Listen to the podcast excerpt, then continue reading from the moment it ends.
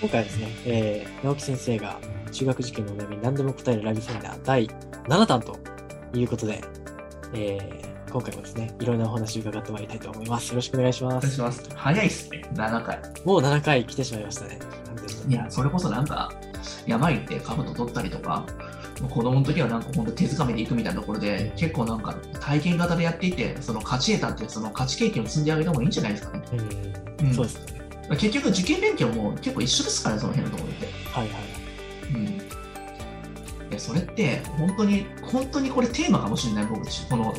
エレンでやってることは。ああ、なるほど。勝ち経験。人生で勝ち経験を積んでいってアップデートしていって過去の自分より成長できたってところのなんか、うん、景色が変わるところをやっぱり見ていくのを楽しむべきだと思うんですけどね、うんそうですね。確かにそこに本質がありますよね。うん、うん、そうなんですよ人と比較しなくなるからねそうなってくるとなるほど。こんな俺でもここまで成長できたぜみたいな感じになると思うんで、はいはいはいはい。うん、だからみんな結構そこで自己肯定感阻害されてる子たくさんいると思うので,、うん個人で見たらこんなに伸びんなんだなってすごい思いますもん確かに。思いません何をこんなに今まで点数取れてなかったのかなと思ってやっぱね物は持ちうんか持ち本当考えようですよ完全に山や聞かれと同じですよやっぱそことそうですね。使ってる教材によって本当にこんなに変わるし、やっぱり先生によってこんなに変わるんだってところは本当にありますね。そうですよね